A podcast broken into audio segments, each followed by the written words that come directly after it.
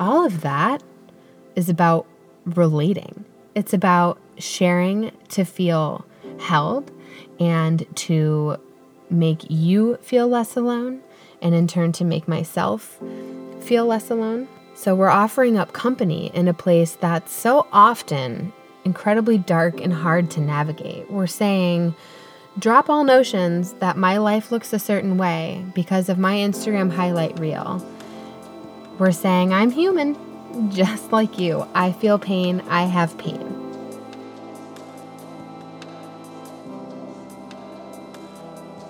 Hello, friends, and welcome to the Calm Collective podcast, Soulful. I'm Cassandra, and I am so happy that you are tuning in with me today. I want to talk about something a little bit heavier. Um, I want to talk about pain. Why? it's a great question. Stick with me through this episode because I truly feel like every single person can relate to this and I think it's a really important subject to talk about because whether you yourself are this way or you know people that are this way, I think it's common practice to swallow any pain that we're feeling, whether it's physical or emotional, because it can be looked at as weak to share or to express it. I oftentimes see this in men. I have had partners in the past who have that wall, that disconnect of not being able to share any sort of pain or discomfort because they feel like they should be taking care of me or they don't have the space to be able to open up about that or they feel like they'll be judged. We're going to get to that. The honest truth, why I wanted to record this episode is because I think about pain a lot. And it's not because my life has been filled with it. I believe all of us as humans have an abundance of pain. The majority of my life is actually filled with so much joy and unconditional love and positivity, but pain has certainly shown itself to me in some detrimental ways, which as cliche as it sounds, has made me into the person that I am today. And because I know you're human, I know you have pain too. So here's one thing that I want you to know and to try your hardest to believe to be true. When we open up and we share our painful life experiences, again, emotional or physical, we are not complaining. My sharing some of my experiences with you here on the podcast, over on the blog, and on Instagram is not to wave around a flag and say, Look at me, feel bad for me, or tell me what you think. Is this good or bad, what I've been through? My sharing is purely connection. I'm not asking for your thoughts on the matter or whether or not you believe they're worthy of sharing. This is irrelevant to me. By sharing painful experiences and pain as a whole is not about validation, nor should it ever be about validation.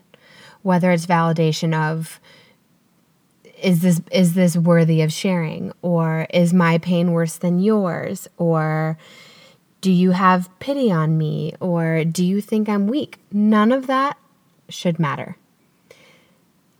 By sharing, I'm simply letting you know that you're not alone, even if your pain isn't matched with mine. My greatest pain is the loss of my father. Just because you might not be able to relate because you've never lost a parent or a loved one doesn't make any pain that you've gone through less than.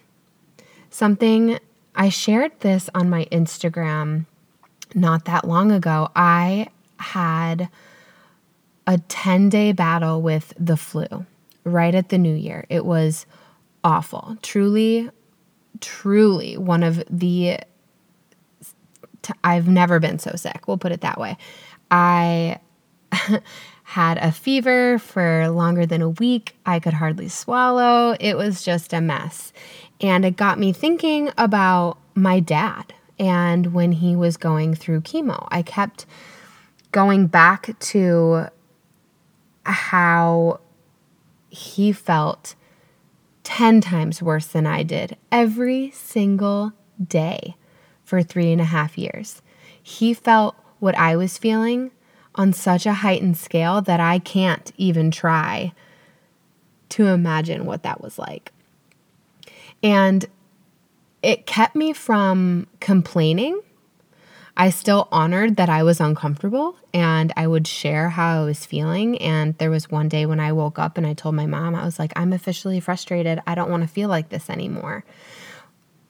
And I remembered in the back of my head, because I was trying so hard not to complain, I remembered in the back of my head this one time I was sitting next to my dad in my parents' family room and I was complaining to him. I think I maybe had the flu then too. I was sick.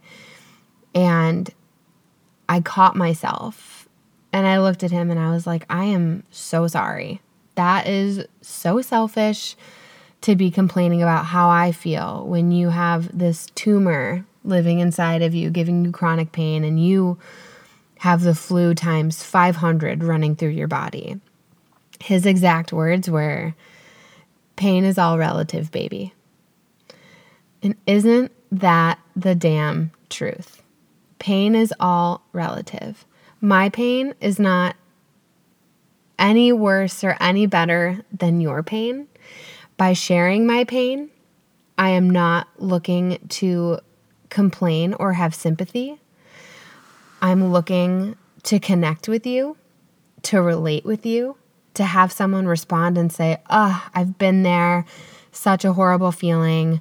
Try this tea. Or in regards to my losing my dad, someone saying, Thank you so much for opening up and sharing about this. I have a friend going through this, and now I can share this with her in hopes that it'll help her. Or I've been through the same thing or something similar. I'm with you. I'm holding space for you. All of that is about relating.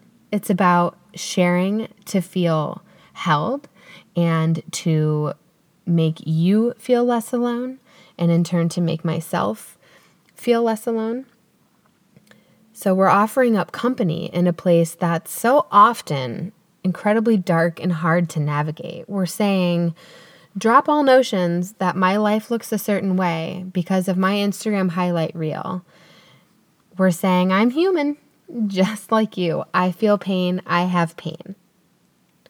There's such an important difference here that I think so many of us are programmed to miss. We're afraid that others will think that we're purely looking for pity, that we aren't strong, that we find our lives harder than others, that we don't have any perspective, that we can't handle what we're dealt. For a lot of men out there, I think it comes off as emasculating whenever they share their pain. I know the opposite to be true. When you're willing and able to shed those painful layers and to embrace them instead of swallow them whole, and to relate with others who have been through similar situations, or just to relate or to connect with complete strangers who maybe have never been through anything that you're going through, but have the empathy to be able to hold the space for you and to embody the human experience as it is, raw. You grow a new kind of muscle that's stronger than all of the other muscles in your body, a soul muscle, if you will.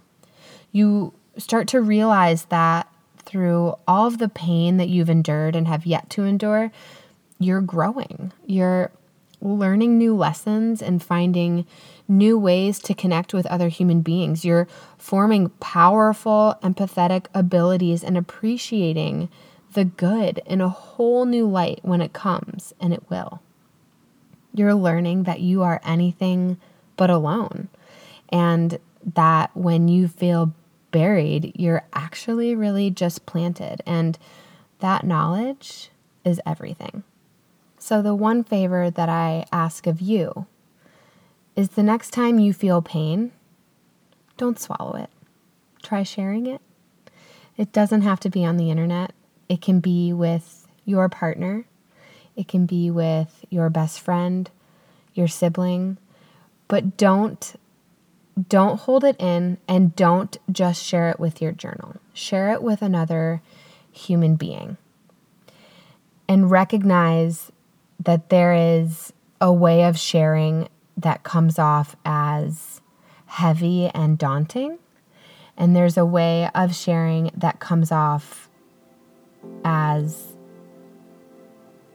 a means of wanting to connect.